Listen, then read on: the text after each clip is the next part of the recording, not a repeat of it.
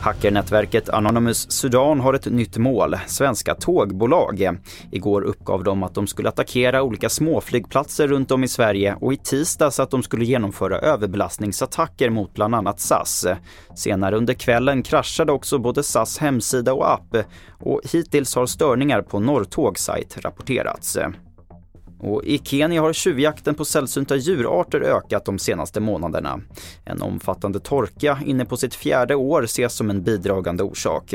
70% av nomadfolkens boskap har dött av svält och människor är i stort behov av mat. Allan Karlsson är naturvårdsexpert på WWF. När 70% av boskapen har dött eh, så får de ju inte tappar man ju som den, den näringen. Va? Det är både inkomst och mat till de här familjerna. Eh, då har man gått över till att börja, jaga vilda djur, vilket då har blivit mycket enklare nu när eh, alla vilda djur, de som har överlevt, finns vid de få vattenhålen. Och regeringen ger grönt ljus till den omstridda vindkraftparken Krigers flak. Mellan 35 och 50 vindkraftverk ska byggas i havet ungefär tre mil söder om Trelleborg i Skåne. När regeringen sammanträder nästa gång kommer Vattenfall få tillstånd att anlägga kablar på havsbotten enligt miljöministern. Projektplanerna inleddes redan 2002.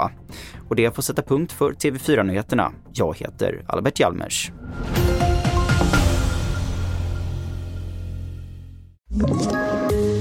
Poddtips från Podplay.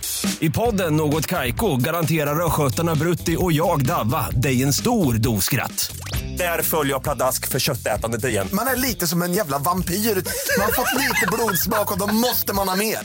Udda spaningar, fängslande anekdoter och en och annan arg rant. Jag måste ha mitt kaffe på morgonen för annars är jag ingen trevlig människa. Då är du ingen trevlig människa, punkt. Något Kaiko, hör du på Podplay. Därför arkadeinerna.